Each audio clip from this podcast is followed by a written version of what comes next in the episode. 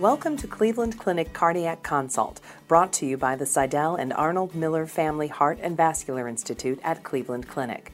In each podcast, we aim to provide relevant and helpful information for healthcare professionals involved in cardiac, vascular, and thoracic specialties. Enjoy. Well, hello and uh, welcome. I'm Oussama Wazni. I'm the section head of cardiac electrophysiology at the Cleveland Clinic, and with me today is Dr. Dan Cantillon. He is our uh, director for research in electrophysiology and also associate director for research in all of cardiology here at the clinic. And we're so happy to be joining you today because we're going to be talking about Heart Rhythm Society, which was which uh, just concluded um, a couple of weeks ago in uh, San Francisco. Uh, so Dan, um, how did you find the HRS this year? It was an exciting meeting as usual. Uh, there were a lot of great new technologies, a lot of important studies that were presented.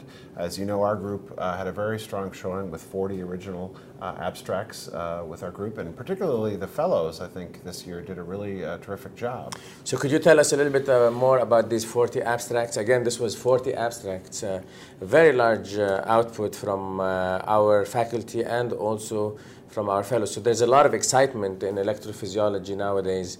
Uh, could you tell us just uh, a few highlights of yeah, these uh, I, I, I, think we'd start with uh, Dr. Eoin Donnellan, who worked under your mentorship, as well as Walid Saliba, on the study of uh, patients who had undergone bariatric surgery because of morbid obesity and had went on to undergo uh, AF ablation and the outcomes that were associated that uh, with that treatment uh, ahead of time, treating and controlling one of the important risk factors for uh, atrial fibrillation. As you know, that was a uh, uh, runner-up uh, for the Young Investigator Award competition. Yeah. So I think that really was a, was a strong project from our group. I think that's a very important study because this builds up on the on the science and the progress that we've seen from the group in Australia, where they showed that weight loss is actually a very important strategy in AFib management. And in our study, we showed that uh, you know pa- patients who've had bariatric surgery do very well, uh, and their outcomes are as, as those they're very similar to those who have not had bariatric surgery and who are actually very close to ideal BMI. Right, absolutely. And so, as you know, the other uh, big theme of this meeting this year was digital health. Uh, digital health was extremely hot, and we had some important work in this space. Uh, Dr. Div Patel, who's another one of our fellows, working under the mentorship of uh, Dr. Khaldoun Tarakji, presenting some data uh, about patients' ideas and um, beliefs about their pacemaker and defibrillator devices. It turns out that as we enter into this space of, of, of digital health, that sometimes there can be a disconnect between what patients actually actually have and what their understanding of what they have is. Mm-hmm. And so they presented some of the data uh, on their work in that space. And as we know, as, as part of the Digital Health Summit, uh, at these meetings we always tend to have these live cases, VT ablations, yeah. and things like that. And this year, uh, Dr. Tarakji did a live virtual visit, which I thought was really cool was, and uh, really, uh, really impressive. It was very cool and exciting. And actually, this is the first time that there was a Digital Health Summit at HRS. And Dr. Tarakji from our group was a leader in that summit. And as you said, you know, he had the first ever live uh, virtual visit uh, during a meeting. So that was actually very exciting and, yeah, and, and very cool. Very well. And the patient actually was very happy to engage, and I think that had a very good reception from the audience and from all of HRS, uh, frankly. And I think that's one of the main take-home messages of the meeting is that digital health is here to stay. The clinical capabilities are growing, and this is something that is going to be increasingly woven into the fabric of our mm-hmm. practice. Uh, I'm glad you mentioned that because I want also our listeners to know that uh, we are adopting, that we are leaders in uh, digital health at the clinic, whether it's with the virtual visit or also using uh, consumer wearables to track uh, their arrhythmias and uh, Dr. Tarakji and also you, Dan, have been leaders in this, especially with the work in the CMU that uh, you have done in monitoring patients who are in the hospital. And we presented some of our CMU data as well. Uh, briefly, it's just an off-site uh, central monitoring unit. It could be thought of as a bunker where we provide, provide remote real-time monitoring for the Cleveland Clinic main campus and 10 additional uh, regional hospitals and uh, we've been able to improve the survival outcomes of our patients in the hospital by getting out in front of cardiac arrests and detecting patients as they're on that verge of clinical deterioration.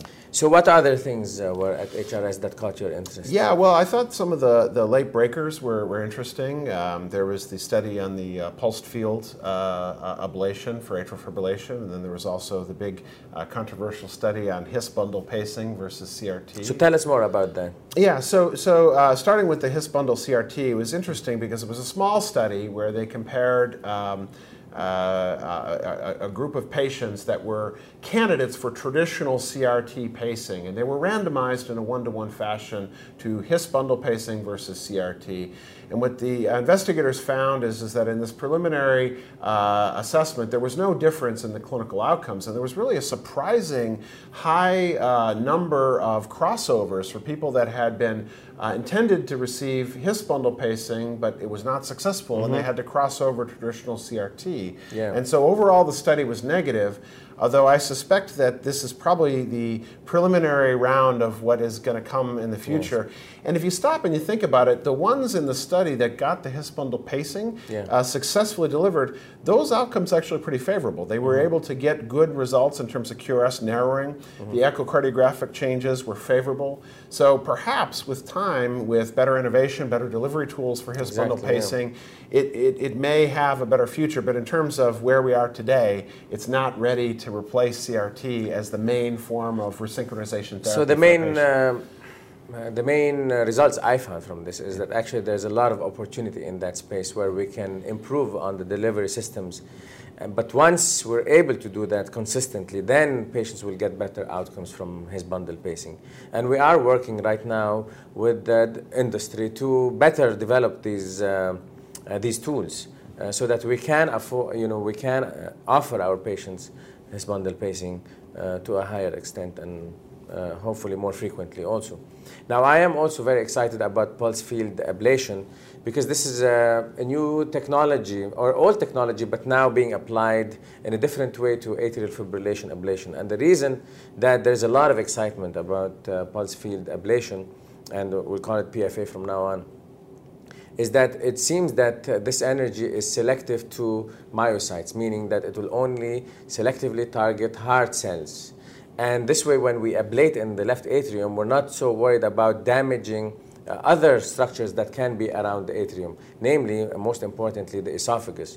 And it's also been shown, uh, hopefully, in this group of patients. Again, it wasn't a very large study, but the interesting thing about uh, this study is that they brought them all back after ablation and they found that there was no reconnection. So whatever was ablated stayed ablated. I mean, this is almost unheard of mm-hmm. because in the usual uh, way we do it right now, almost everybody has some degree of reconnection, and this did not happen uh, in this group of patients. But the other also important thing is that the risk of causing complications because of damage to bystanders, such as the esophagus or even the pulmonary veins, is very, very low. So here you will have a, a, uh, an ablation strategy or energy that would be very, very effective, mm-hmm. but also very, very safe. So I think, um, um, of course, we're going to have to do bigger, larger trials, and I'm happy to report here that we're going to be a leading center in the upcoming trials on PFA, and hopefully we can offer this to our patients in the next uh, three to four years.